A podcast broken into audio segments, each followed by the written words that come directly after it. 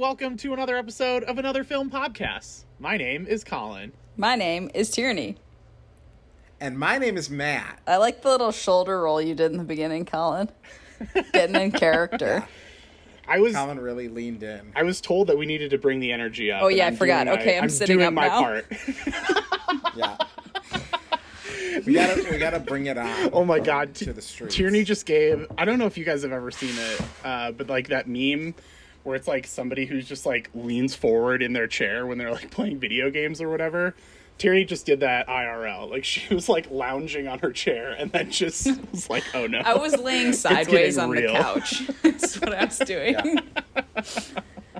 Bringing the energy. But anyway, Bringing the funk. oh, who's bringing We're the back, funk? Though. Nobody. We want the funk.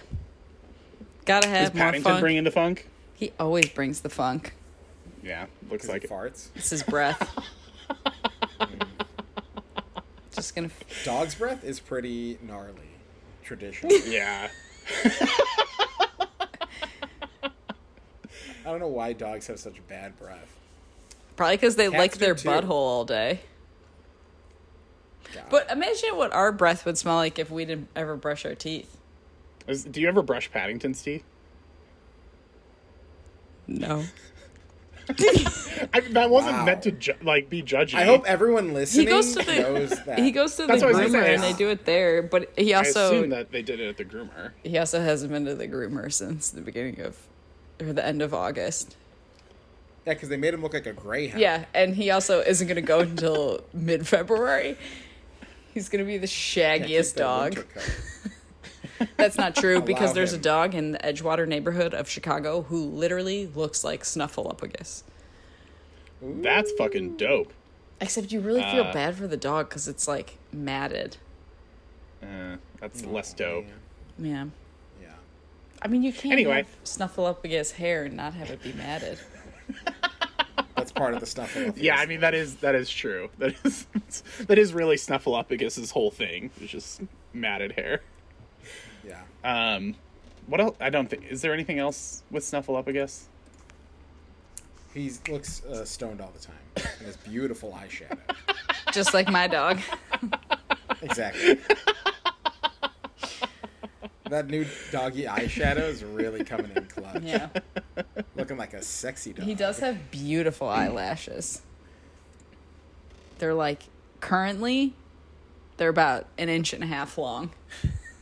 Wow. Do they- looking like Miss Piggy too? looking like all the Muppets.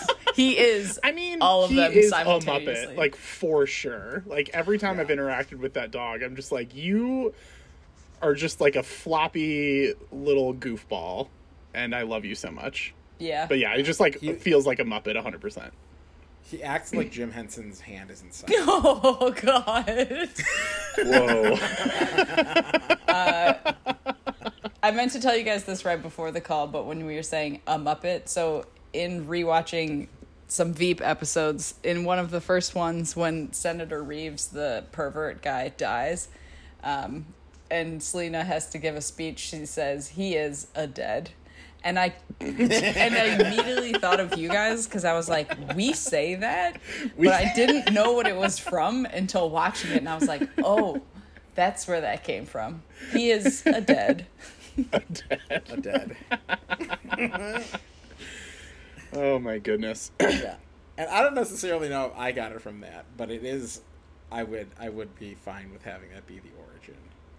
Of it. It's possible you also just said it of your own. Yeah. I feel like most of the time uh, I would say it for somebody who's gay, and I would say they are a gay, I was gonna say that's how I mostly heard it from you. which is funny. Oh. Yeah. But then then it did kind of just become part of our vernacular. That might be it. Everybody was just like a whatever. insert article. Yeah. It makes but clearly, it makes it funnier. It's a good joke. He is a dead. He is a dead. Oh my god. Put that on my headstone. You heard it here first. She is a dead. She is. She a is dead. a dad. Love it. Um. Anyway, we're here to talk about a movie, and uh, It's your movie. I think the people who are in it are also uh, deads. They are all. I mean, they have to all be deads now. Nobody from this movie is not a deads. They are dead. This movie is exclusively people who have passed through this mortal coil. They've shed their mortal coil. Shed their mortal coil. We're talking about the 40s here, and we're talking about adults in the 40s. Some of them old. Any of them, if anyone from this movie is still hanging on, I would be shocked. And I would actually applaud it because they really, they're vestiges of old Hollywood still alive. So Yeah, I can't. kudos to you. I'm not gonna like do this deep dive right now, but I cannot imagine that a single person in this movie, honestly, a single one is person like associated with this movie is still alive. There's just no way. Anyway, uh, the movie is His Girl Friday. Um, so now, so this is my first pick of the film Mm-hmm. of the this third season or third. I don't know. It's Festival. Iteration. it's confusing. Iteration, that's a word. Uh, but I mean, I feel like when we're calling it the third festival of the podcasts, we're ignoring the first festival of the IRL. What's the fourth IFF then? Why don't we just say it's the third season of the podcast? But then what do we call all the other little things that we've done? Are those just like mini series, not full seasons? It's like a Christmas episode for a BBC show. Yeah, like the Christmas specials of Downton Abbey in between seasons. Mm-hmm. But if they're released on DVD, wouldn't those be part of one of the seasons? But they're as, like, not. bonus content. Well, they usually are released on DVDs. Does With it matter though, guys? seasons. Uh, well, when we release our compilation of all of our previous episodes as a 26 disc set through Time Life, we're that gonna you have need to order break it. from a info- infomercial that's playing at 1 a.m. Seven I think we should for only seven payments of 1999. Yeah. We should figure out how to press them on vinyl, though. Like vinyl's making a comeback, so I think we need to figure out how to get all of our previous episodes pressed onto. I'll leave that to you. Good point.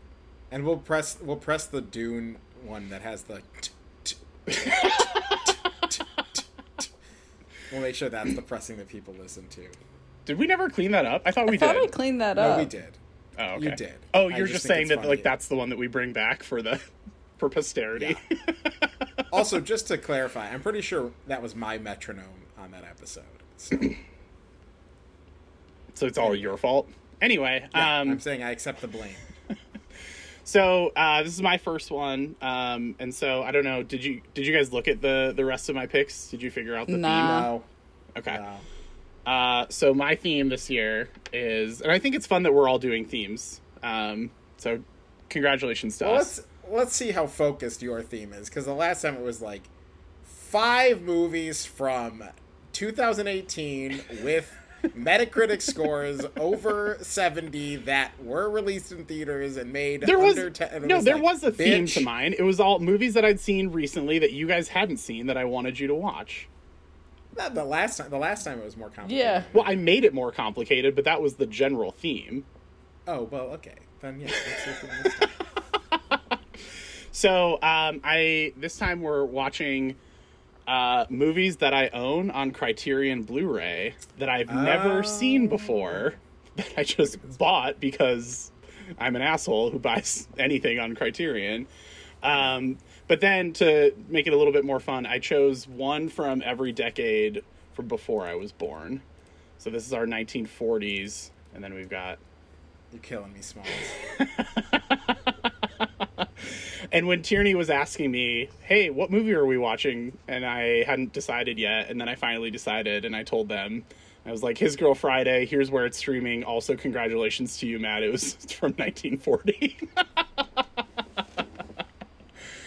so You know, I'm, I'm trying to become a better cinephile, but I'll express my opinions uh, as we move on. But okay, so we'll do the 50s next week, or the your next. my next pick will be 60s, 50s, 60s, 70s, and there is uh, because I was born in the late 80s. I did throw an 80s one on there, but it was from before I was born, so I figured it still counted. Um, Okay, I do like this criteria. That's a good.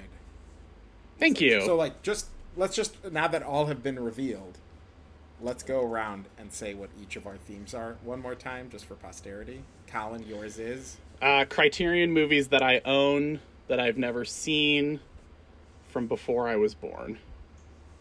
And Tierney. Uh, soundtracks that I was obsessed with. and mine are movies that I probably would have seen at the Chicago National Film Festival for a variety of reasons. I'm really excited for you to explain those reasons as we come across each one because looking at the reasons, some of them make a lot of sense and some of them are just completely absurd. Yeah. For instance, I'll just uh, tease one No. of them, which is just Yeah, just say Australia. save it. we can introduce this movie. anyway, Um, um, okay, great.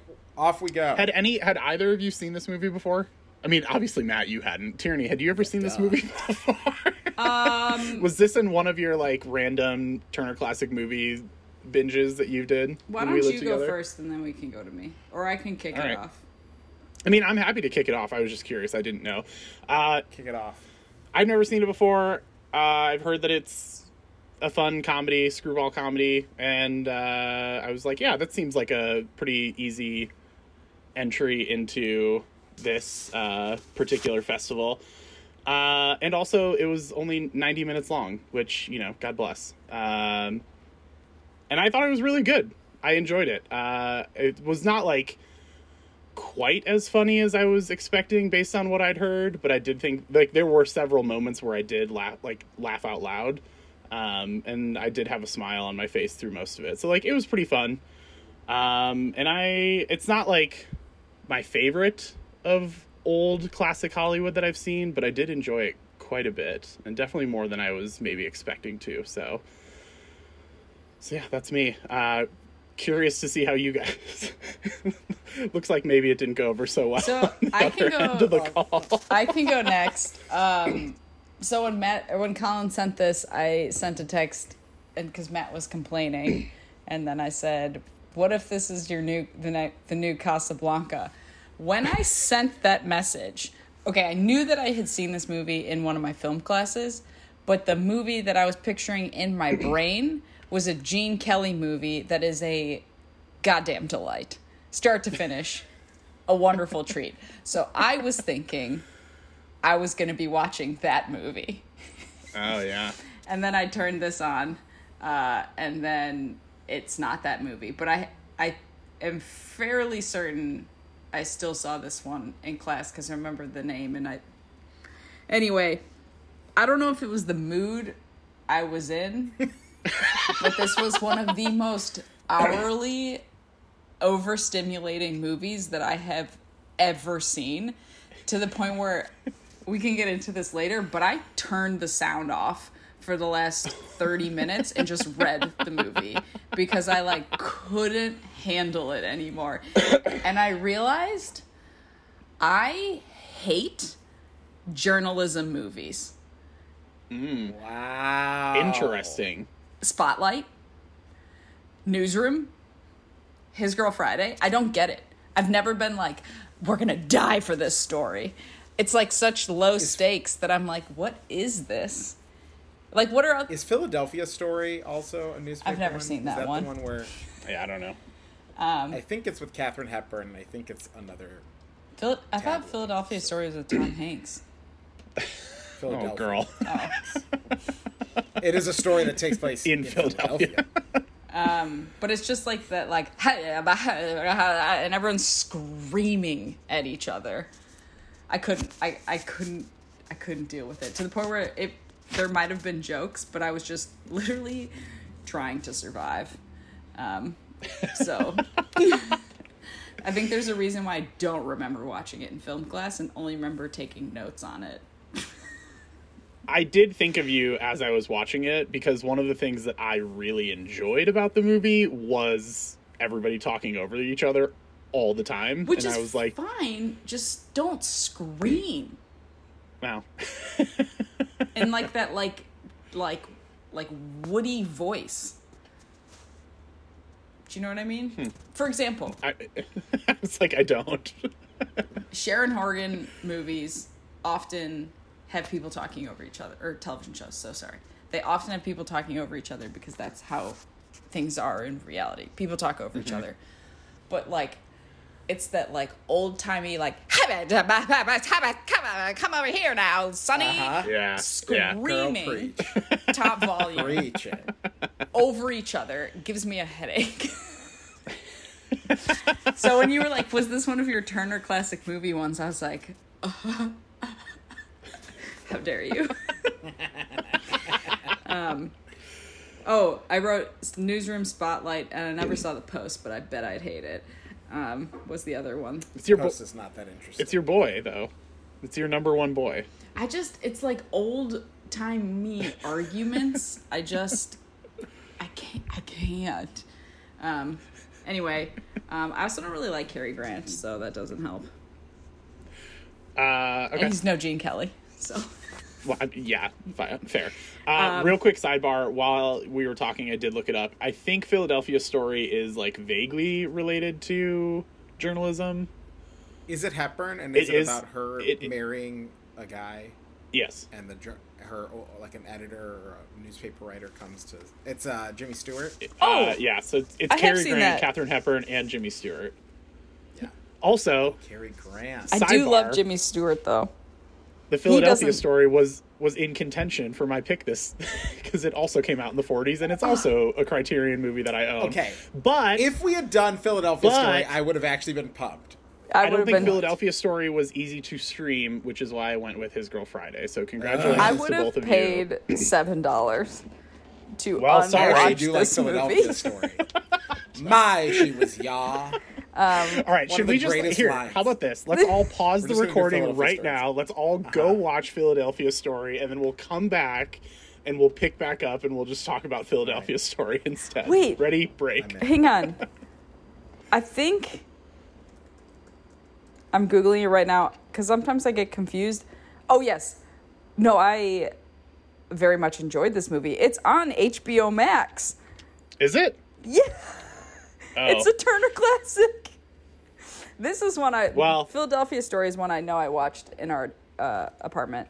Um, but I I love Jimmy Stewart, and it's like a like a love triangle, isn't it? Yeah. yeah. And it includes the line, which I already said, but I'm going to say it again. My, she was yare. About a boat. Uh, it's one of the best. It's Katharine Hepburn, re- like, reminiscing about an old boat she used to play. She goes, My, she was yare. And it's, it's an amazing line. It's one of my favorites. Oh, God. Oh, why didn't you pick Philadelphia Story, you dolt? Look, man. I'm like 97% sure it wasn't streaming when I like maybe it just started streaming. You know how HBO Max like flip flops with what they're gonna do, and Yeah. what they're gonna cancel, and what they're gonna unrenew. Um, I'm not familiar. but I was I'm like fairly certain that when I looked this up when I was making my list prior to the new year, which like January 1st seems like Oh, a time when they would point. update what they have. That at the time this was the easiest. one. I had like three movies from the 40s that I own on Criterion Blu-ray. This was the easiest one to stream, so that's why I chose this one. Sorry, everybody. It's it's too late. We've already watched it. Here's- just, we got to talk about. I mean, movie. I Yeah. made us watch Nashville because I thought it was the singer, yeah, we've all made player. mistakes except for me. the player. I still don't even know. God, Tierney. Okay. Look, we've all made mistakes, but also I will not claim this is a mistake just because you guys don't like it. I thought it was good, so Whatever. Um, I've definitely seen it before because there was at no point was I surprised with the ending. I mean, that could be for several reasons. Uh, okay, I'll jump in now.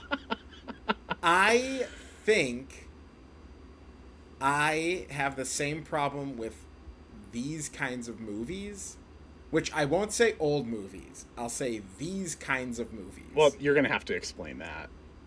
in the same way that people don't like musicals, I really don't like movies that are just constantly shots of people talking at this medium distance for a whole movie. There is nothing visually interesting about these movies to me, and I think that is in, that is a huge part of what I like in movies is like inserts and a variety of shots and lighting and the uh, mise en scène, which I think the mise en like it's not Mise an element. scène. Mise en scène. the mise en scène. I I like a little mise en scène with cilantro. Oh god damn it! anyway, uh, I but like I think that I'll I'll establish that. I think I think that's fair. I have a problem approaching these movies because I find them so stiff and dull visually. Mm-hmm. So let's put that aside. It's like a megaphone with legs. Is everybody in Huh? these movies? yeah, yeah, I feel like I I'm at also an found- auction. I found the talking like, extremely frustrating. And I think another element that I've complained about older movies in the past, and I think it very much applies to this one, is that the acting is not acting. It's basically just recite, recite, recitation of like, you know what? People love Cary Grant. No, they don't. is no. Ver- I was gonna say, I think this is a safe space I literally just said Oh, I don't like Cary Grant. okay, fair. because I was okay, about fair. to complain about Cary Grant in this movie. So there is no variety in the delivery of any of his lines. I have no idea what his intention is necessarily. He makes little funny like noises which are like, you know, funny comedic moments. But I think overall I'm like I can't follow what is happening or who these people are because everything is said in the exact same pitch and tone of like, hey there, what oh, blah, blah, blah, oh, blah, blah, blah, blah," and then they're all talking over each other, and I'm like, none of the jokes are landing for me because I don't even know if they're jokes or not, or if this is just them talking. Uh, I turned on subtitles, and Chris was like, "Oh, is this one that needs subtitles?" And I was like, "You know what? I actually do because I can't understand what the fuck they're saying because it's moving so fast, and they're using a ton of like shorthand that I'm like, I don't know what this phrase is in this sequence of like I don't know what the syntax is, and with the with the captions on, I could at least be like, okay, I I kind of understand what the point of this is, but like the jargon is heavy, the accents are thick. All the newsmen, all the journalists.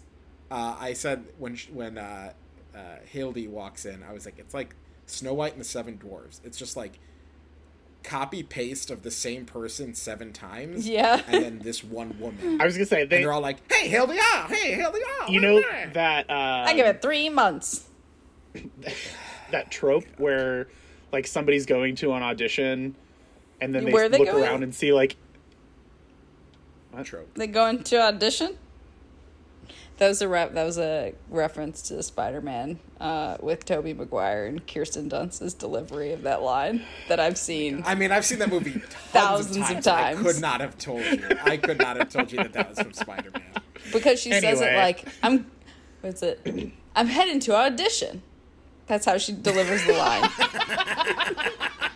and it was it was bad enough that when we were like eight and ten or whenever the fuck that movie came out, my younger sister rewound and played that line over and over and over because it Oh, was God. so bad to a child.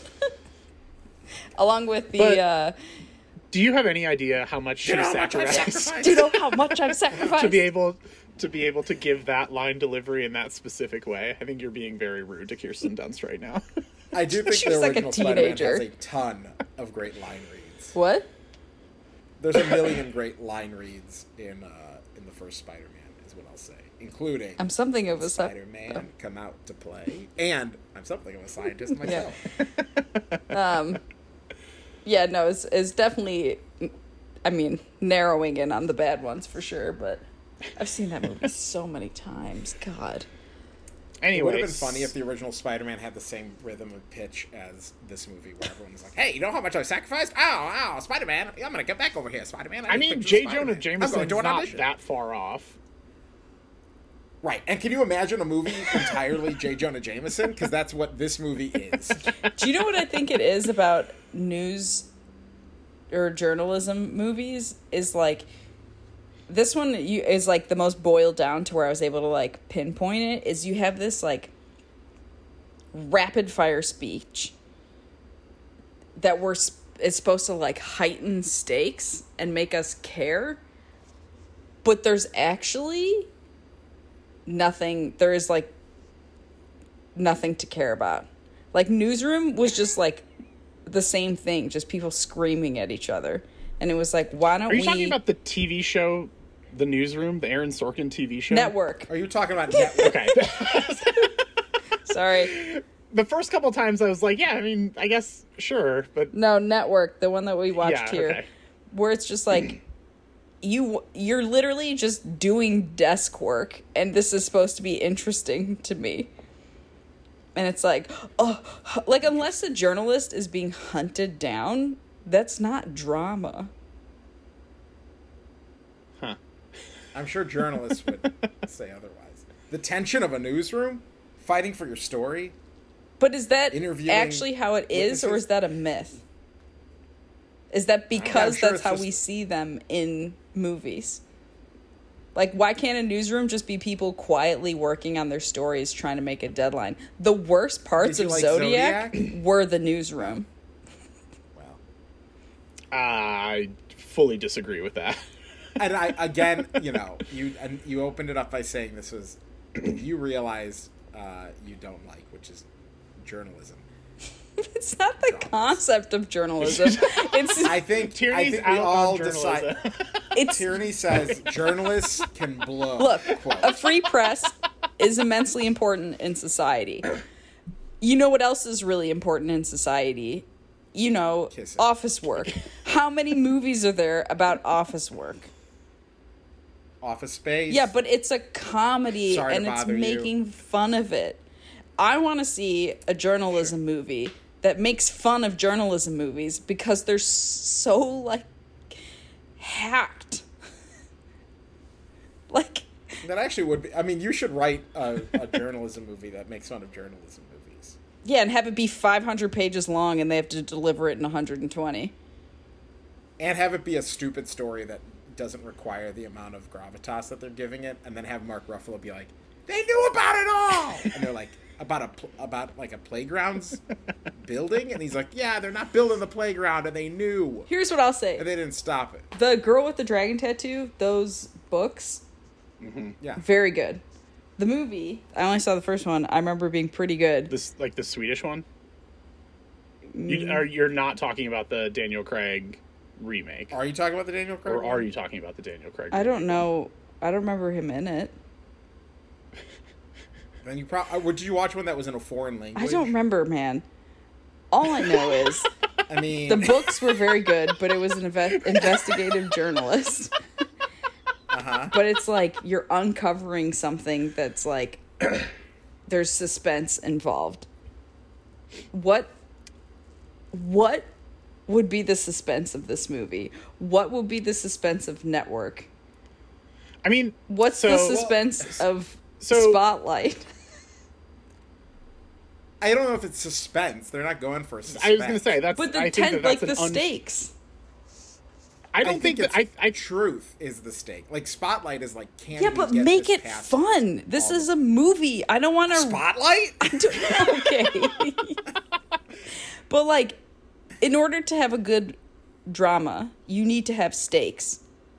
yeah. And if you So, if your stakes we- are literally like trust us, it's in the Can we newspaper. circle back to the fact that this is I this is an iconic screwball comedy. like that is one of the only like whether or not you think this movie is funny, we can put that aside. But like one of the most iconic things that people know about this movie is that it is a comedy. So I think the fact that you're saying that this movie doesn't have drama is a little unfair of a criticism when that's not necessarily what this movie is trying to do. a good here's what I'll comedy is a base layer of drama with jokes on top of it. And I will say, evidence of that is Drop Dead Gorgeous, starring Oh, Kirstie Alley, classic. Kirsten Dunst, the late Brittany Murphy, and the alive uh, Denise Richards. Um, but no, I think the problem with this one was I think like the yeah again it is a comedy. I think the crime that's being covered of a murderer oh, of a cop, somebody who shot a What cop. is that even the crime? I couldn't. Yes. That's the crime. Okay. Is that he shot a gun at he shot a cop, and then he did it again, but this time he was given the gun. But like that crime, that he's gonna get hung in public, is like so heavy for a screwball comedy to be like, hey, I've got a story for you. A man's gonna hang tomorrow because he shot a cop. It's like so tonally strange that that is one thing that I was like, is this partly like a journalism drama? But it's not. It's a screwball comedy. Except, spoiler alert, a woman jumps out of a window multiple stories up, and then they're like, yeah, yada yada yada, man's at a desk. I, I mean, thought that was funny. when she was just like, I'm done with all of you, and she jumped out the window. Yeah. did not find that funny. Found it shocking. Found it sad. This poor woman who knew that he was innocent. I also love that they're like, "Oh, she's moving," as a way to be like, "She's not. She's dead, not dead." it's like, no, she's fucking dead. If she jumped out of a window and landed flat on her stomach, she dead. That girl is a dead. Batman does it. Maybe she's Batman. But he's got Kevlar and he's strong. Is that what they put on pants so they don't stick? Are you talking about Teflon? Ah, yeah. on pants. Pans. Hands. Bees? Beads. Bees. Pans and pants. Um With a B.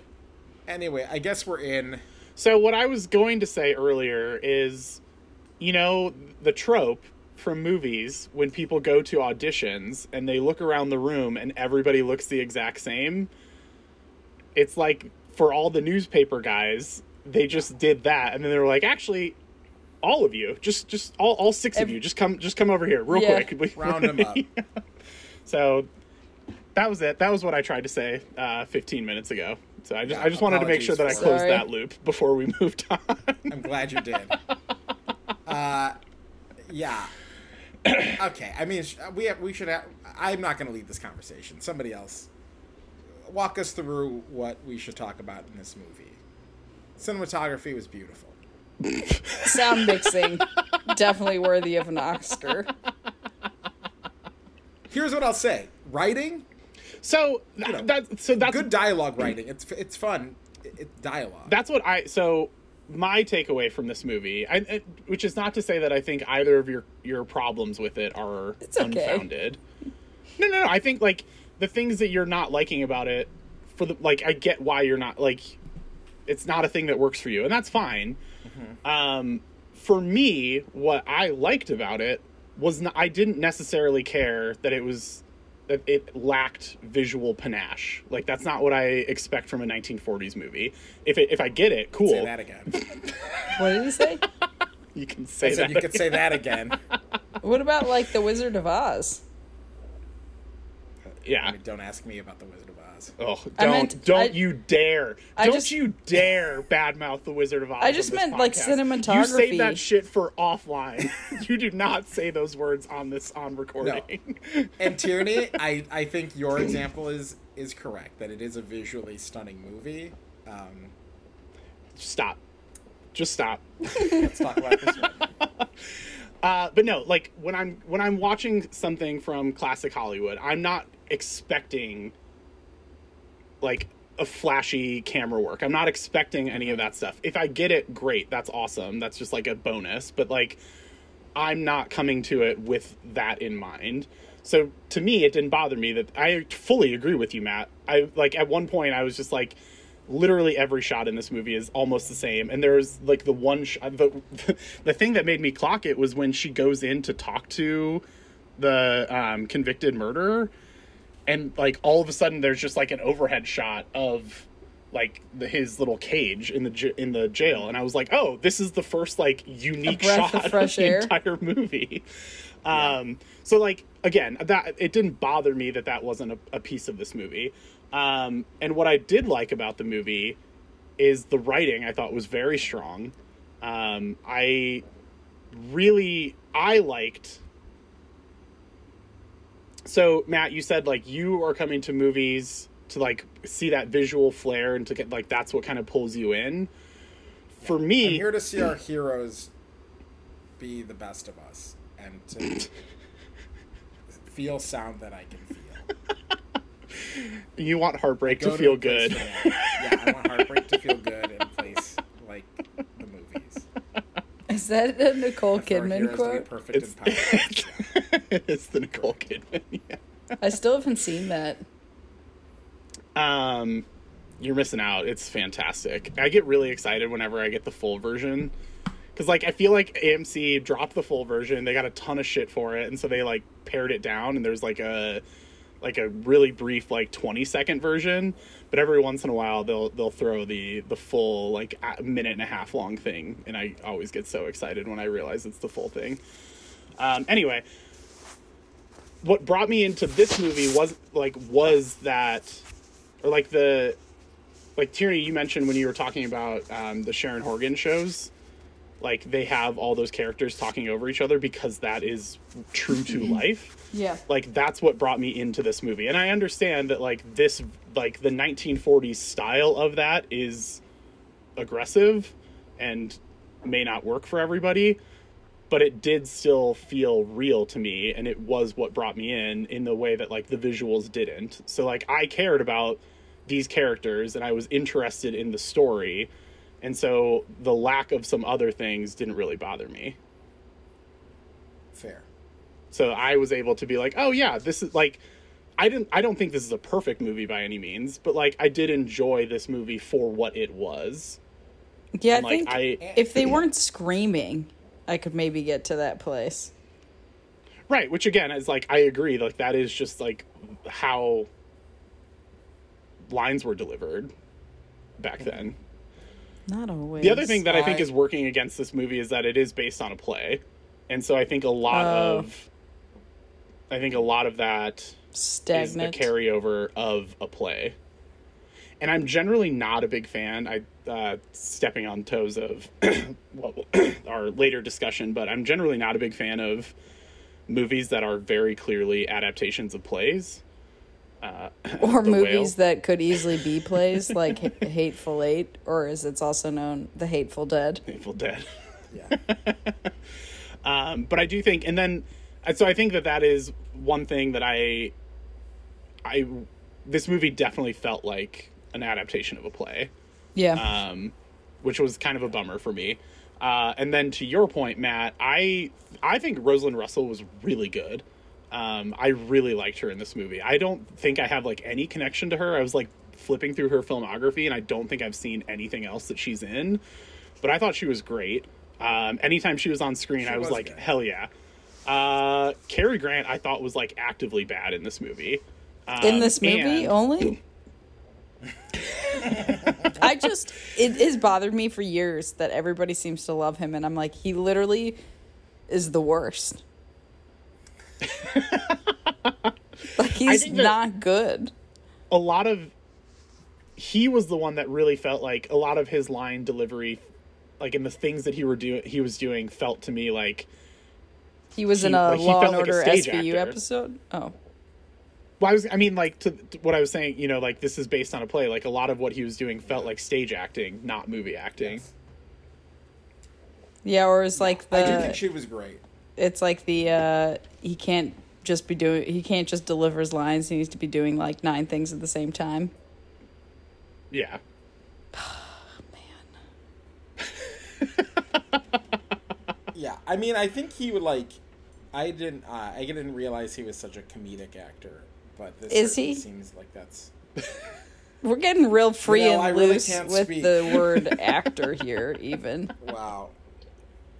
I'm I'm using historical context considering I have barely seen any other Cary Grant movies, uh, and I'm not familiar with his oeuvre. But uh, He is like. yeah, I think Rose. Sorry, go ahead. I think Rosalind Russell was good. Um, entertaining.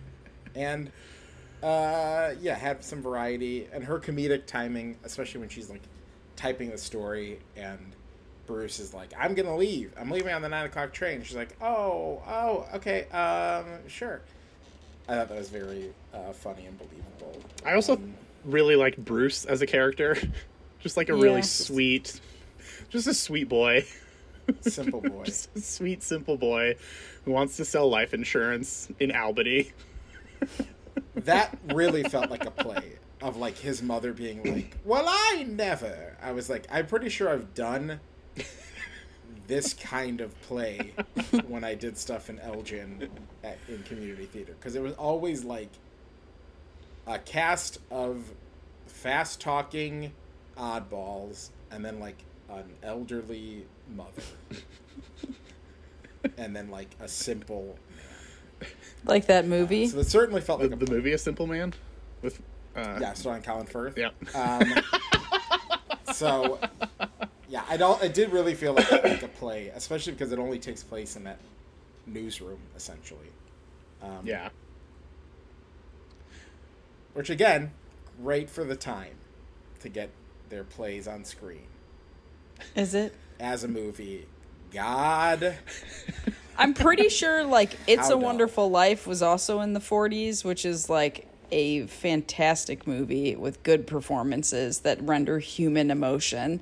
There's also like uh, Gregory Peck is like 500 times the actor that Cary Grant could even possibly ever be. Yet Cary Grant is the one that everyone fucking talks about. He's also not even attractive. Wow. Gregory Peck is a perfect sculpture of a man, and Cary Grant looks like a butthole in comparison. Wow. Sorry, that was a little bit harsh. It's extremely harsh. And Justice, he's alive to hear this. justice for Gregory Peck is what I have to say.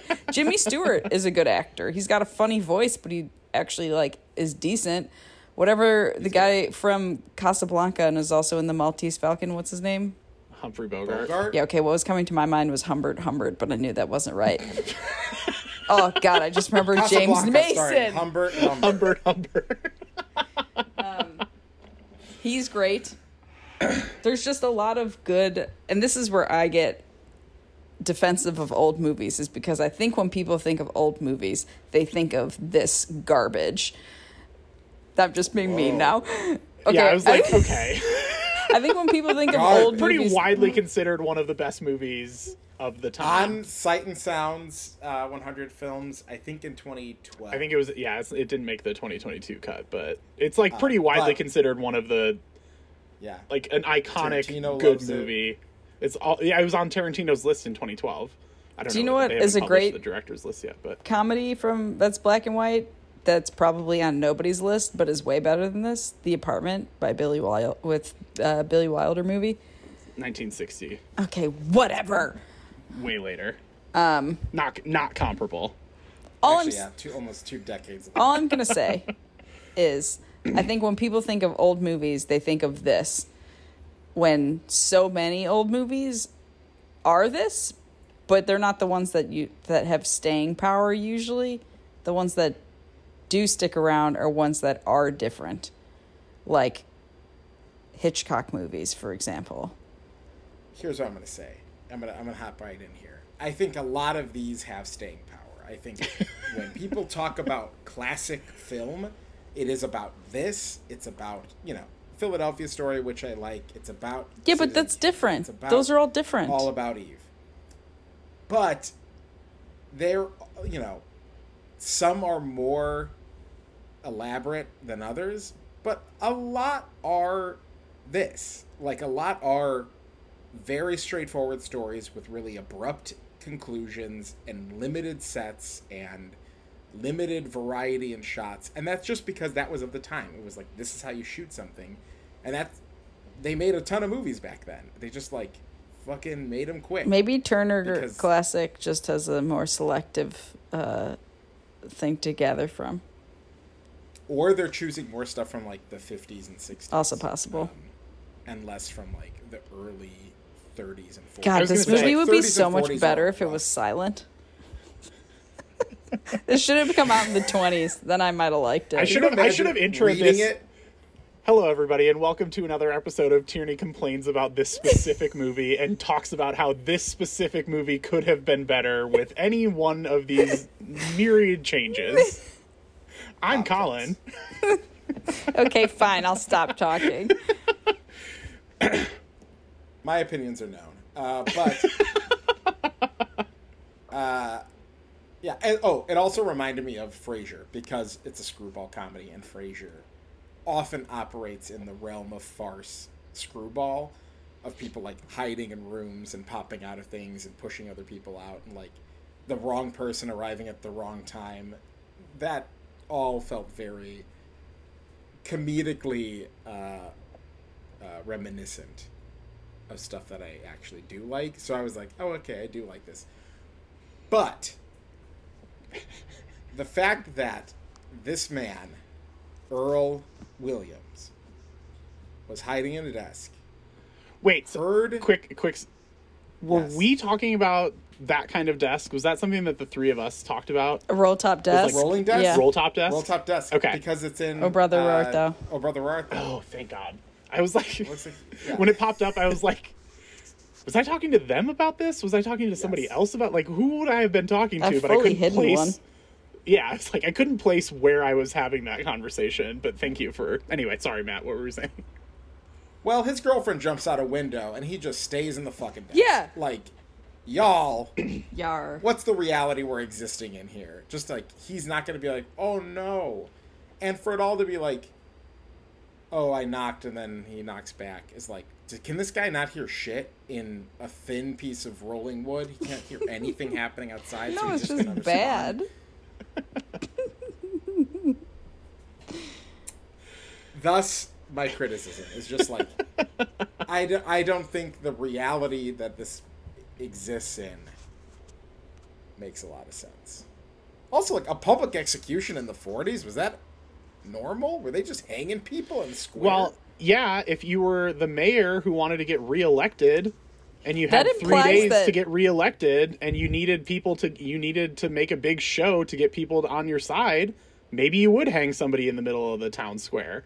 I just That's like good that we're saying town square as if this isn't California, which is like specifically designed to have no pedestrian foot traffic, so a square is just obsolete and not existent. was this California? Yeah. Oh, I took it as like New How- York. Oh. Yeah. No, she says San Francisco. I did. Okay, I had a moment where I was suspicious that it was San Francisco for some reason. Because every journalism movie is in San Francisco. They're all the same. I mean, Spotlight's in Boston. She said is in New York. Zodiac's in San Francisco. So yes, they're all in San Francisco. is- correct. The Post. The Post is definitely in Washington D.C., so that's the same as San Francisco. Interesting. Mm-hmm. Interesting. Basically, just Zodiac and Network are in San Francisco. Yeah. And, Um, uh, oh, wait, no. Never mind. Oh, and okay, so I so it is a weirdly ACAB anti-political movie in that way, where they're like, look at these gr- bastard politicians and these dirty cops. Yeah. Yeah, So, points for that, I guess. it is a bit racist, though. Or the mean, characters yeah. in it are a bit racist. Yeah. So I think whatever they gain, they immediately lose. Yeah. yeah. What else did Howard Hawks direct? The 40s, baby. yeah. yeah. Get me out of here. Um, he directed a ton of shit. yeah, isn't that the one that Uh, Leonardo DiCaprio played him in The Aviator? No, that's Howard Hughes. Oh, Yeah. Don't you sass me. Even I know the old H's from back in the Do you know Uh, the he serial killer in directed- Chicago, H. H. Holmes? Mm-hmm. Do you know him? Yeah, I met him once or twice. He was a real bad guy. 150 years ago. yeah. Uh, he directed Bringing Up Baby. Uh, Cary Grant, Katharine Hepburn, screwball comedy. Cary Grant. He directed Sergeant York, uh, The Big Sleep. I've seen that one. Um, Gentlemen Prefer Blondes. Rio Seen that Bravo. one. Rio Lobo. El Dorado. He was just hanging out with uh, John Wayne for the last few years of his career, it looks like. But yeah. He directed a ton of shit. He also directed some silent films. He was around for a long time.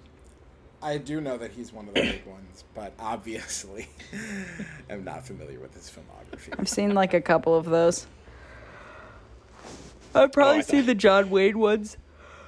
I thought I read it When I was a quickly. He- He, directed a movie called A Song Is Born, and I thought I was like, oh shit, he directed one of the previous versions of A Star Is Born, but that is not the case.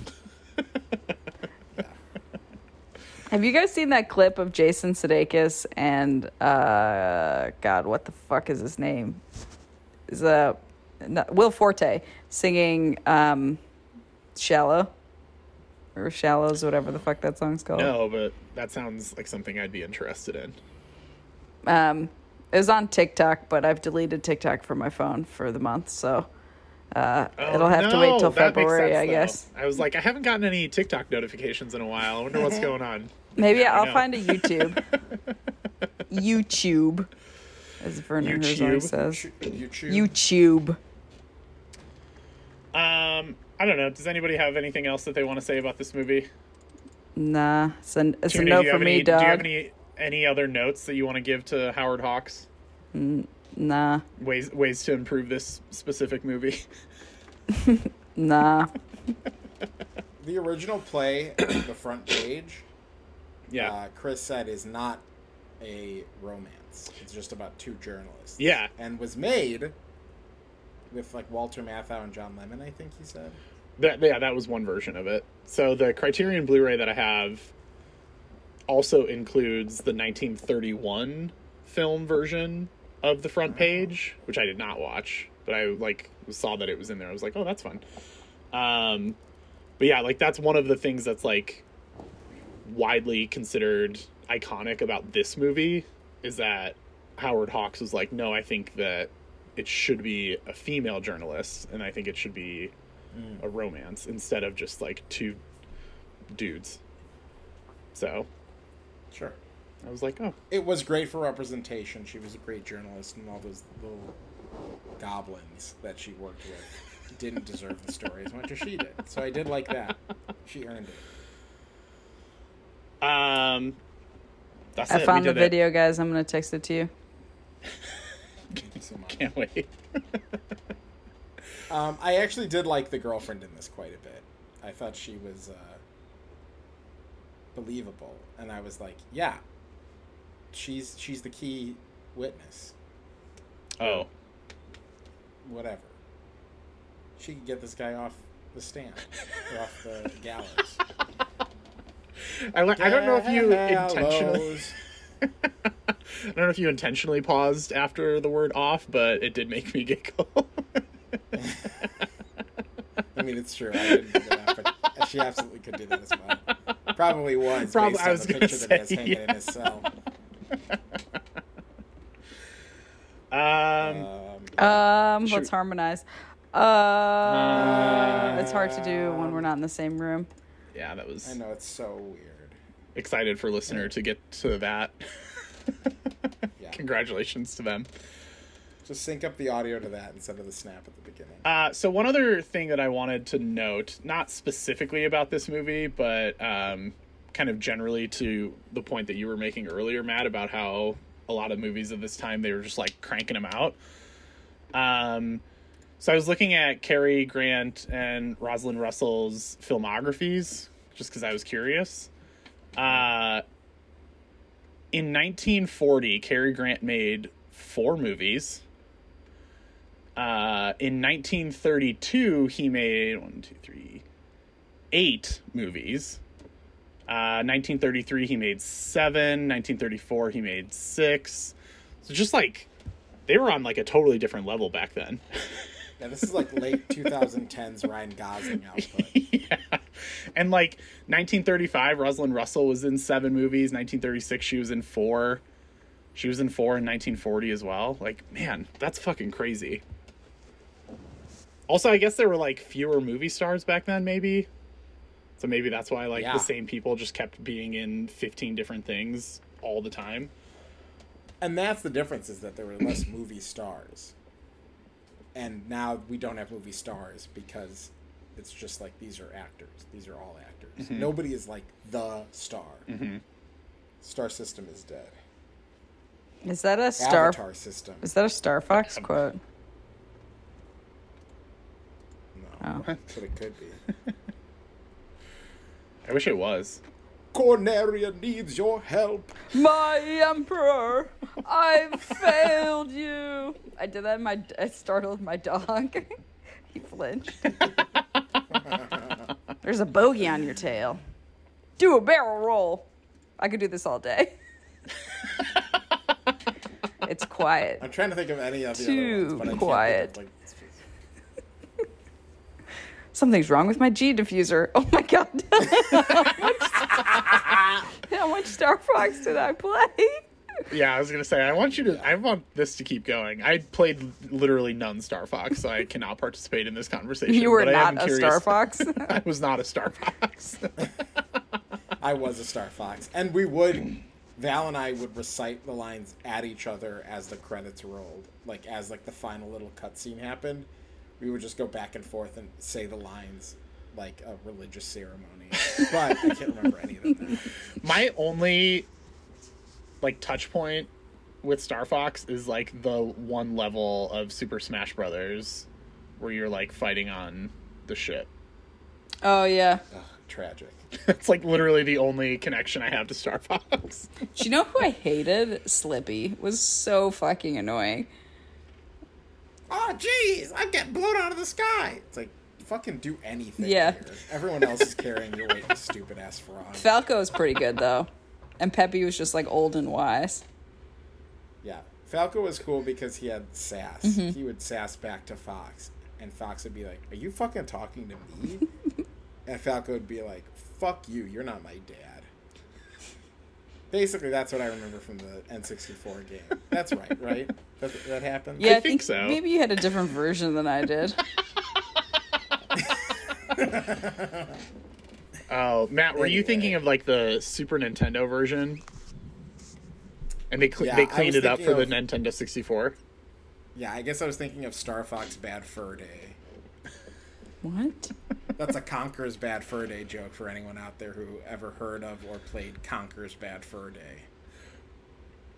That's not a real thing. Okay. Look it up. That's like Duke Nukem era, where there were a bunch of like filthy games coming out, and parents were like, "Why are all these games with prostitutes and sex?" And then and Sex? Nintendo was like, Six. "Sex." Oh, I remember There's that now. Sex. Yeah. I never played it, but I do remember seeing that game like on the shelves. Yeah, a filthy game of that era. Leisure Suit Larry. Just tons of horny, horny filth games. Rated M for mature, and the parents are like, "Oh my god." so I just googled Conker's Bad Fur Day, and like the section where it's like people also ask. First question: How inappropriate is Conker's Bad Fur Day? Seems like a fair question. Second question: Is Conker's Bad Fur Day coming to Nintendo Switch? People want it. The people want it. Oh my Let god. this episode be the episode that begins the the wave of requests for Conker's Bad Fur Day to Nintendo Switch. Man, Uh, yeah, I mean, it really couldn't be further from what we're actually talking about. The diff- the the ocean but the between Conker's Bad Fur Day. the life of the conversation about Conqueror's Bad Fur Day. Is oh, so much sorry, better. Tierney. It's it's Conker, C O N K E R. And the only reason I know that is because I had to search. I searched Conqueror's Bad Fur Day because I thought that's what Matt was saying because I'd never heard of this game before. And then when Conquer. Google Google suggested, "Are you talking about Conquerors Bad Fur Day?" I was like, "I guess. I guess that's what I'm talking about." Sure am. So- What if it was? Sorry, Tierney. You, Bad- I was in the same zone as you. and Matt just threw us both off the scent. Do you know what? Yeah. The, there's another game called Wave Runner that when I finally learned what a, how a jet ski worked, the first thing I thought of was not like, wow, I just learned new information. It was Wave Runner was not realistic. I hate to break it to you. that those spinning Yeah, turbo gonna- buttons above I the meant water. the mere concept of going Not up a ramp, not any of the fancy shit. Just like the Wait, premise. what do you mean it can't go up a ramp? it needs to be going through water in order to move. It's a propulsion engine. So it's actually pushing water behind Oh. you is what's moving you forward. And so when So they once go you hit- once you go you wouldn't be able to uh, go up a ramp because you like I mean, if you had enough speed, you could. I was gonna say if you were going as fast as I was always going when I played that game, you probably could go up a ramp. Because I never like, I'm awful at racing games. Uh, because I never break. I'm just like, fuck it. it's not real life. I'm just slamming on the accelerator all the time. Oh, do you know Just the? hitting walls. Oh, just okay, slamming into bouncing off everything. that's not me. When I learned how to slide in Mario Kart, I was unstoppable. And then on Game Boy or Game Boy, uh, Nintendo Cube, there's a there was a run that was like I think it was called GameCube. Yeah, I don't know what's happening in my brain right now. It's not really working very well. What did I call it? Nintendo Cube. Nintendo Cube. Close enough. I mean, but to be fair, I knew what you were talking about. I didn't have one, so I only played at other people's houses. But there was one that was I think it was called Baby Circuit, and it's just a loop. And I would play and just be sliding the whole time, and then you can hit those corners so tight, baby, so tight. I So do tight. remember the GameCube version of Mario Kart was really sick. Yeah, because it was just Nintendo 64, but with more characters and more levels. Yeah. You gotta. Who's your character in uh, when you guys play? I don't play very often, so I Well. usually go for Luigi. Name. Toad. Wait, do we all? Are we all Luigi? No, I'm Toad. He's a- Oh, Toad. I thought he said totally. Oh no, no, no. Toad Totally. Alley. Um. Toad Alley. now you gotta go a midweight character because the little guys get smashed and the big guys are too slow. Midweight is where it's at. I didn't even know there was a difference. Clearly, you haven't played as much as I. have. yeah. Yeah. Uh, here's my hot take, though. Uh, if I'm ever presented with the opportunity to play any version of Super Mario Kart, I will choose Super Nintendo any day. Super Nintendo. it's probably fair. Super Nintendo over N64, over GameCube, Switch, and any. I would prefer Super Mario Kart, Super Nintendo to all of the, rest. The, less buttons, the better. I say. No, I I would probably do. I haven't actually played it on the Switch, but um, we had a lot of fun levels, and you had the you could do it as the car, but because I learned on N64, there's actually an attachment so you can play like a controller, um, and that's pretty fun. I would play that with my sister and my younger brother. When I was like So- 25. Nobody's judging here. Yeah, I was gonna say, this is a safe space. this is a safe space for Mario Kart. Alright. Um, No matter what age. categories for this movie. Tattoo ideas. Uh, just the dialogue. Yeah, just the entire. on your back, but it's just there back and forth. Like, ah, we'll see. Blah, blah, blah. Oh, Yeah, another. it's It's just just like on the on the phones. different going back and layers of different characters. Like each column is a different character, but they're all like interspersed. exactly. Or just like an old timey phone. It was fun watching them use those phones, and I was like, I don't think that Yeah. that's how f- those phones worked. like they would just like just put the receiver down on anything, and then like that was it. I was like, hey, I don't. I don't know. I've never actually used a phone like that, but I was like, I feel like it's a little bit more involved than that process. Tierney, how do they work for you? Yeah, Tierney, I can you explain coming. how those phones work? No, it has Is to the go back on depiction the of hook. those specific phones realistic in this movie? Since you have a Uh, lot of experience. You're is these ones, right? it. Yeah. Yeah, they have to go back on the the hook in order Right. to in order to hang up. But then again, at the same time, it they're connected through an operating system, so the operator can also unplug them as well. So they could leave it off the hook and they wouldn't be on the phone forever. Yeah, I also Dialing niner oh niner. Er. I We gonna were I feel that like they just, ended like- in our lifetime. Oh, yeah, I know. Yeah. Yeah. Um, Operator. but I feel like they were like they would just like pick up the phone and just like start talking to somebody and I was like yeah, I don't that's think not that realistic. That's... you have to tell them who to call. Yeah. and there were times where they did. They were say like they would say like give me whoever. But then like they just started talking to that person very quickly and I was like I feel like it would take longer to give them whoever. That's funny because I was watching a episode of Peaky Blinders and they and he smashes a phone and then uh, they're like, "You just got rid of the phone. We needed the phone. It's okay. We have another one." And I was like, "But it's not the same number." and it really took me out of the moment.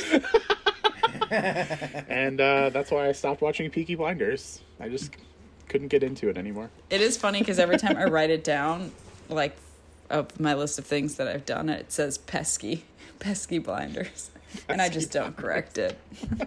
I've had some annoying pesky blinders in my windows. They just won't go up. Um, Laugh. would you guys watch this movie on an airplane? No, I'm trying to relax. The idea of Tierney watching this movie on an airplane is, is really good.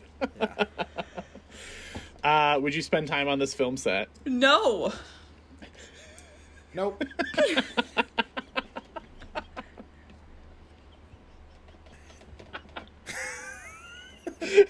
I'd rather get screamed at by Stanley Kubrick on any one of his sets than be on. I'd rather be psychologically tortured by Stanley Kubrick than have to watch this movie again. Let alone watch them try and do several takes. Um, they probably didn't do, do that many takes. Clearly. That's what I'm saying. Wow. Nailed it. Uh, what? Which character would you want to play? The one who jumps out the window.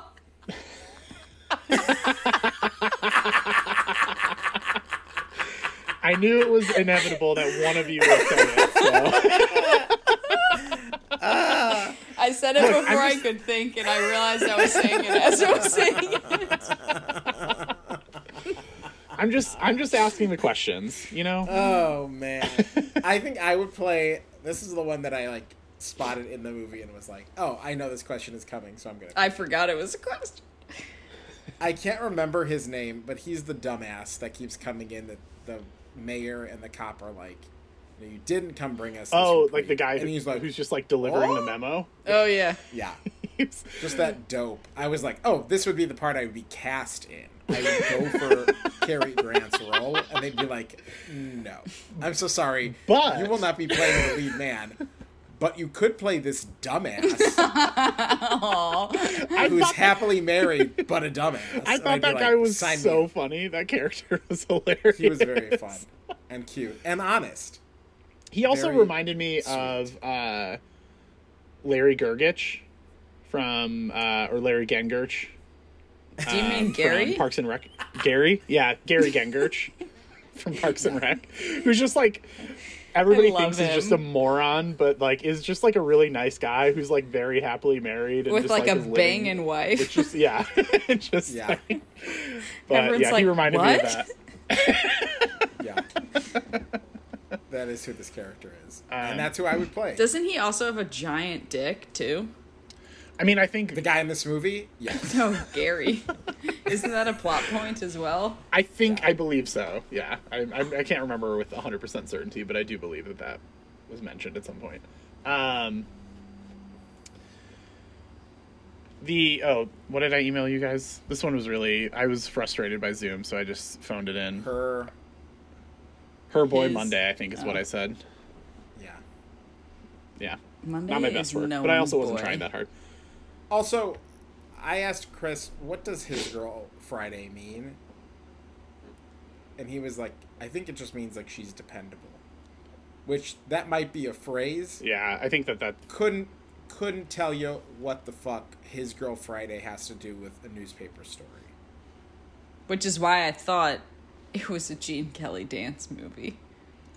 Yeah. And that's the problem with all these old movies is that they're all named general things like Philadelphia Story or His Girl Friday. Just these kind of blanket names that could be anything. Except for the movie Gaslight, that literally is where the term gaslighting comes from. That's a good point. That one's very specific and not. A else- girl Friday is a female helper, especially a junior office worker or a personal assistant to a I business hate- executive. I hate that. Really? Yeah. She's not his assistant. Is that because they take him out on Friday? Like, is I bet it's some like stupid A patriarchal Friday. bullshit. I hate Yeah, it this was- movie more. First used in 1928 to describe a woman who does many different jobs in an office. The definition in the Urban Dictionary is more expansive, dubbing a Girl Friday as a go to girl. Female who acts as a jack of all trades. She's just a good reporter. She's not a Jackie. Why can't she be a Jackie of all trades? Why does she have to be a fucking Friday? Why didn't we watch the movie Jackie on Friday? Look, nobody was stopping you from watching this movie on a Friday, Matt. Just because you watch chose to watch it. Friday. and then, Should have watched Wednesday instead. You know what I mean? No. I no, I'm out. Opinions on Wednesday. what's left? I'm just Os- like- I'm- Oscars.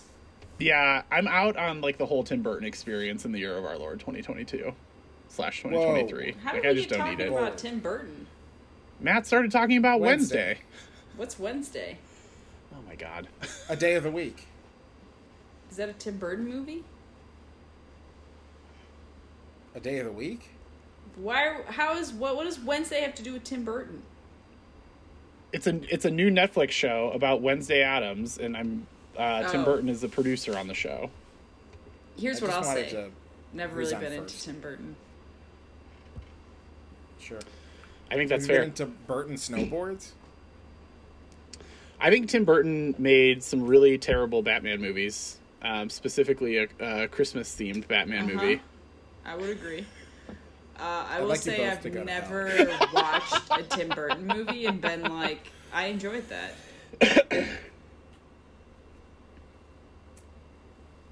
The um, Alice in Wonderland live action from like 2009, 10, somewhere around there. That was good. We all like that.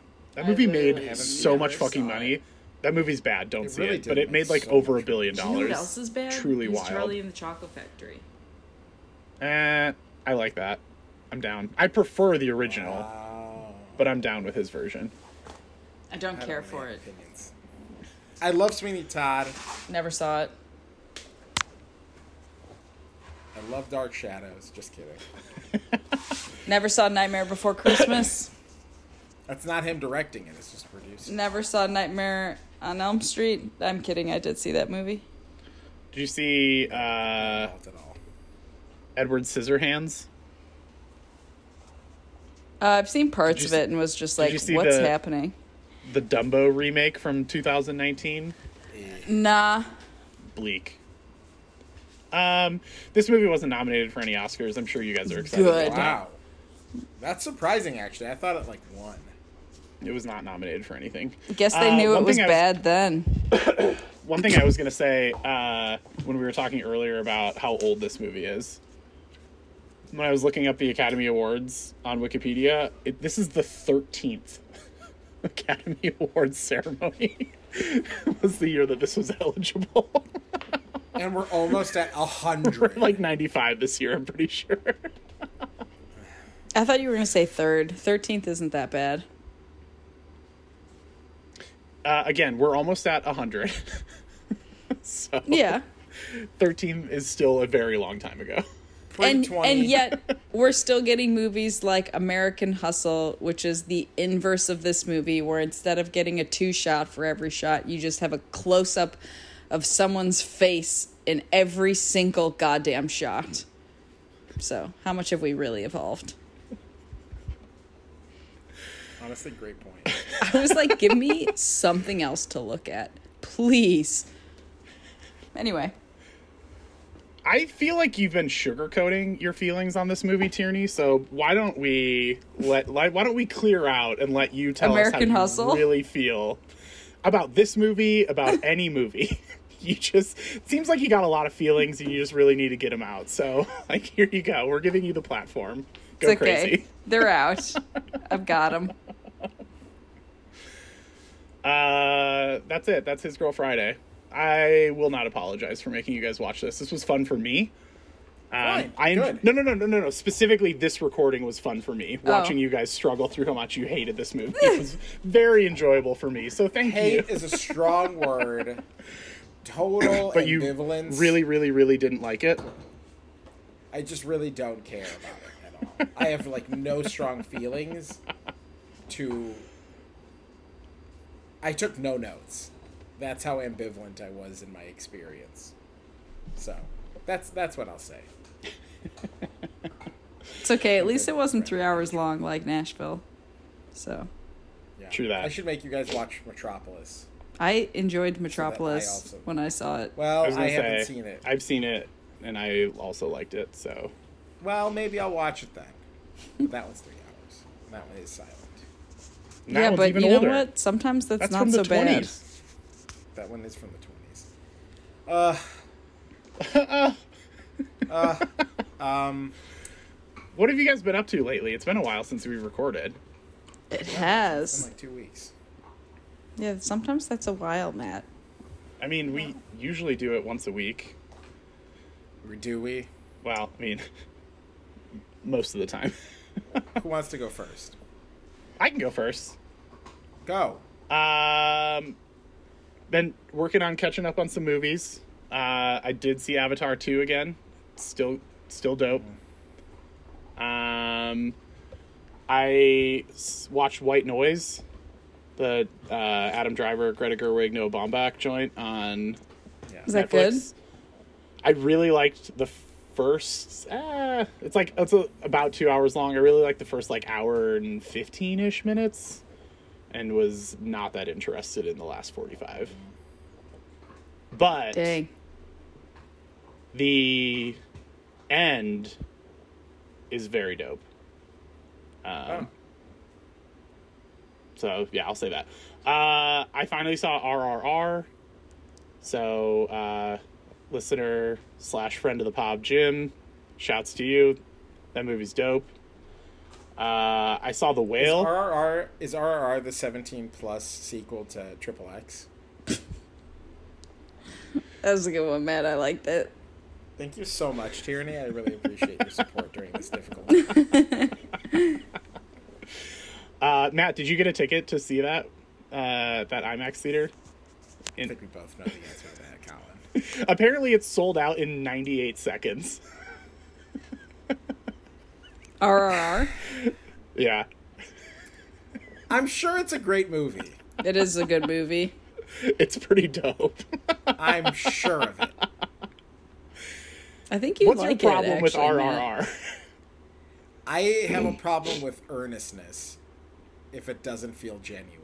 And I think a lot of the stills and scenes that I've seen from RRR are people like smiling and dancing and running around and everyone Wait, overacting. wait. And I don't necessarily Wait, how do you have a problem with earnestness in like musicals? if it doesn't feel genuine. But music. I think think it feels pretty movies, genuine it in this movie. Yeah. I don't know, man. I've seen some clips and everyone seems like they're really hamming it up like an Orbit commercial. But maybe I'll watch it. The I mean, I've heard great things. Chris really liked it. the thing about the movie is that it's just like loved it. truly insane. Like all the crazy shit that happens, you're just like, bravo, Okay. bravo. All right, sure. Uh, I also saw the whale, which I thought was pretty bad. Uh, Brendan Fraser is good in it, but the movie itself is bad. Um, sorry, Ay, Darren, ay, ay. That's but I've heard. It's not. I just not I don't what know why want. he picked this movie anyway. I don't want him to do this kind of stuff. I want him to do shit like Black Swan and Well, speaking of movies that are based on plays and have You one talking about setting, Brendan Fraser? yeah. Do Black Swan? no, No, Darren Aronofsky. Aronofsky. Oh, I do want Brendan Fraser to do Black Swan. though. I was like, I would watch that if we're being perfectly honest. Um, I also saw Babylon, which fucking rules. Um, it's three hours long. I probably would have watched another hour of it. It's it's just so outrageous. Um, You're just such a Chazelle head. yeah, I mean, I've never hidden that fact. so should. just kidding. I Uh, gotta see Babylon. It was near the top of Chris's list, so it has its fans. It's yeah. I mean, I see. I can see why people wouldn't like it. but I really liked it. Um, Good. Good. and yes, I watched Babylon and RRR back to back, which was like a real wild day of like three hour long, epic, insane movies. Would recommend if you're gonna watch both of those movies. Pretty fun double feature. Uh, and then the only other thing that I want to shout out for our boy. Uh, I rewatched Strange World when my family was in town over Christmas, and they put it up on Disney Plus. And I still think that it's like a pretty cute movie, um, but it really made me want to watch, and so I did watch Treasure Planet, and uh, that shit's good. Uh, it's it's been fun uh, making fun of Matt for loving that movie so much for all these years, but now I'm now I get it. I get it. That movie's good. This was not your first time, though, right? I had seen it once when it first came out, and I barely remembered anything. Oh.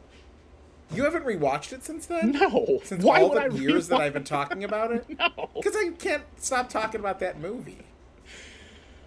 Yeah, well, I didn't, but now I have, and Well, it is good. It's great. Yeah, that movie made me gay. So it made you. before I saw that movie, straight as hell. and then I saw that, and I was like, "That rat tail on Jim Hawkins, Oh, a gay."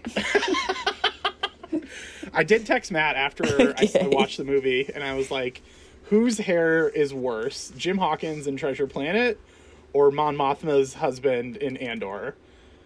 And they're both just truly heinous. They are crimes. Offensive. Wait. They are, put they are Jim crimes against. in that. Matt, do you have a thing for rat tails? No, but I'm Jim Hawkins. But what about Hayden Christensen? Mm-hmm. Oh no. Well, that was of an era, you know. Is there another one, Colin, that I'm not? No, I don't of? think so. Okay, it's just the two. But I do think it seems like As Matt. far as I know. It does seem like Matt liked whatever Mon Mothma's husband's doing with his hair. So I mean, I like how trash it is. That's what I what I love is how tacky they are as a family. Except Mon Mothma's legit class, but her whole family is trash. uh, I But also yeah, congrats on watching Treasure Planet. A real win for you, I would say.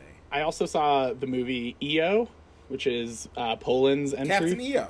Yeah, the Francis Ford Coppola directed Disney original short film starring Michael Jackson, Captain EO, and Anjelica Huston.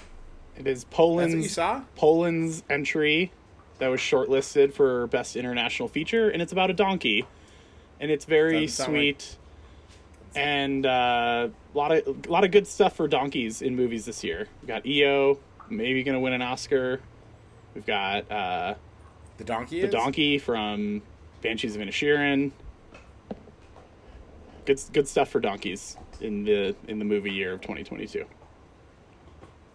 Man, good for them. Uh, uh, an equine breed not often celebrated on the silver screen. As EO was happening, I was like, I should get a donkey. Like I should just get a pet donkey. He's EO is so fucking cute. I mean, so so is uh, Jenny.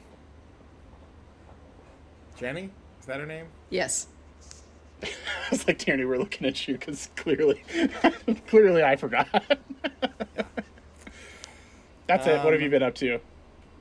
I can go. Tierney, you go. Um, so I watched the speaking of Christmas episodes, I watched the Motherland Christmas episode. Uh, this is just your friendly reminder. If you have not watched Motherland, you should watch Motherland. It's one of the best comedies in the last ten years. Uh, it's on BBC. You can use watch it with for free using a VPN service on BBC iPlayer. Next, I've been watching Peaky Blinders.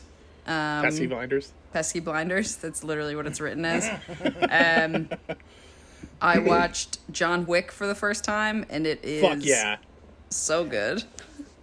I so fun. love Keanu Reeves. Have you Uh huh. have you Right watched take. either of the others yet? no, Two or three? Okay. No. I mean, this was the this was just Saturday. Um, maybe this Saturday I watch it, uh, and then I watched Glass Onion, um, which was okay, but what was more than okay wore Daniel Was Edward Craig's Norton dressed as No, no. Every Tom outfit, Cruise from Magnolia? every outfit Benoit Blanc wore in that movie was immaculate. Yes, correct. Um, and question though about the like those movies, you guys have said that the mystery is not meant to be difficult. It's not the focus of the entire movie is not to solve one mystery. It's I would say it's more of a deconstruction of the mystery genre. And so isn't necessarily focused on like red herrings as much as it is. Or maybe it's mostly focused on red herrings, but it's like both with Knives Out and this, they hand you a huge piece of the puzzle at the beginning or like halfway through, and then it reshapes what the actual mystery is. I don't know. Okay, because uh, definitely saw. Uh, well, okay, don't spoil the movie that just came out if you're gonna say the ending. I wasn't gonna say the ending. I was gonna say, okay. Well, I saw the person who ends up doing the deed do the deed on camera very obviously. Oh, right. Yeah.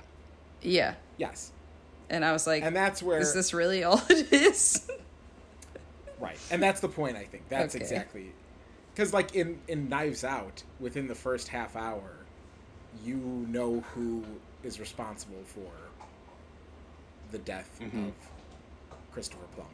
It's the how Mhm. or the why that is actually what the focus is. So maybe that's the thing is that it's less about who commits the murder, or I think a lot of mysteries are focused on the who and then explain the how and the what in like a parlor scene.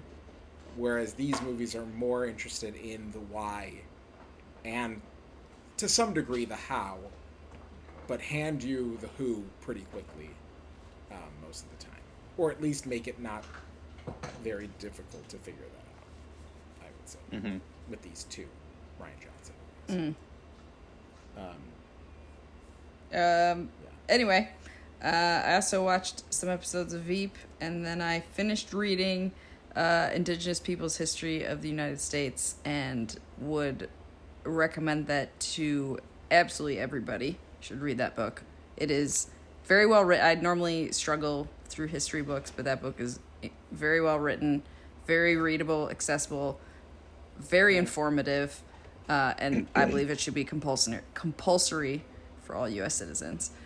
Um, and then I also started reading Walk the Blue Fields, which is a collection of short stories um, by Claire Keegan, who I've read. She had like a couple novellas come out that I thought were really good, and my sister read the short stories, so she recommended it. And uh, they're good, but they're a bit heavy. They're like very poignantly heavy, where you're like, God damn, this is so specific and sad.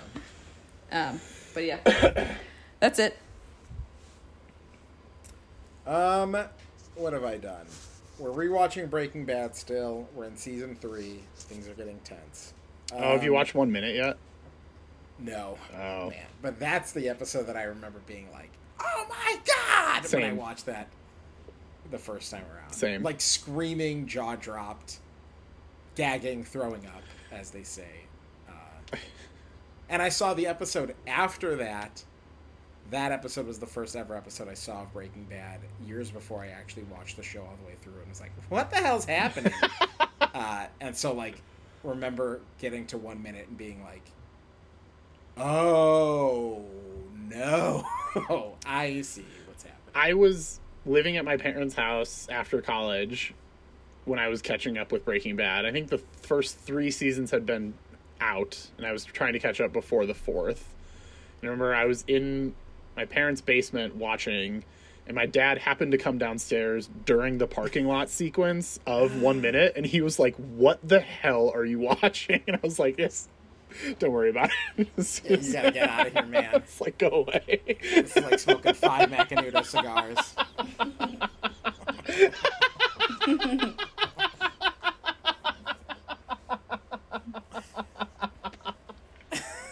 Nicely done.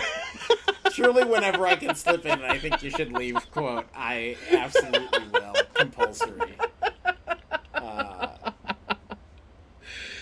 yeah. Um, so we're watching that. Uh, I watched with my family. I watched Spirited, the Will Ferrell. and- Oof. Did you watch it? No, I just heard terrible things. Well, here's the thing. Everyone I talked to really liked it. Oh. and so I I was made to watch it. I was not as radi- raving about it as my peers were, but there is a certain charm to parts of it that I could agree with. Some of the songs I thought were fun enough. Overall, found the experience to be fairly lackluster, uh, unfortunately. um, and I think it is uh, the Pasek and Paul of it all. I think it's like The Oh, they what? wrote it? Song, uh huh. It's the guys who wrote Oh. Dear Evan Hansen, La La Land, Greatest Showman. others. Matt's fave. Showman. Matt's fave. Greatest Woo, boy. What a run! I like Dear Evan Hansen as songs, but as a musical, kind of not all. what about as a, it. as a movie?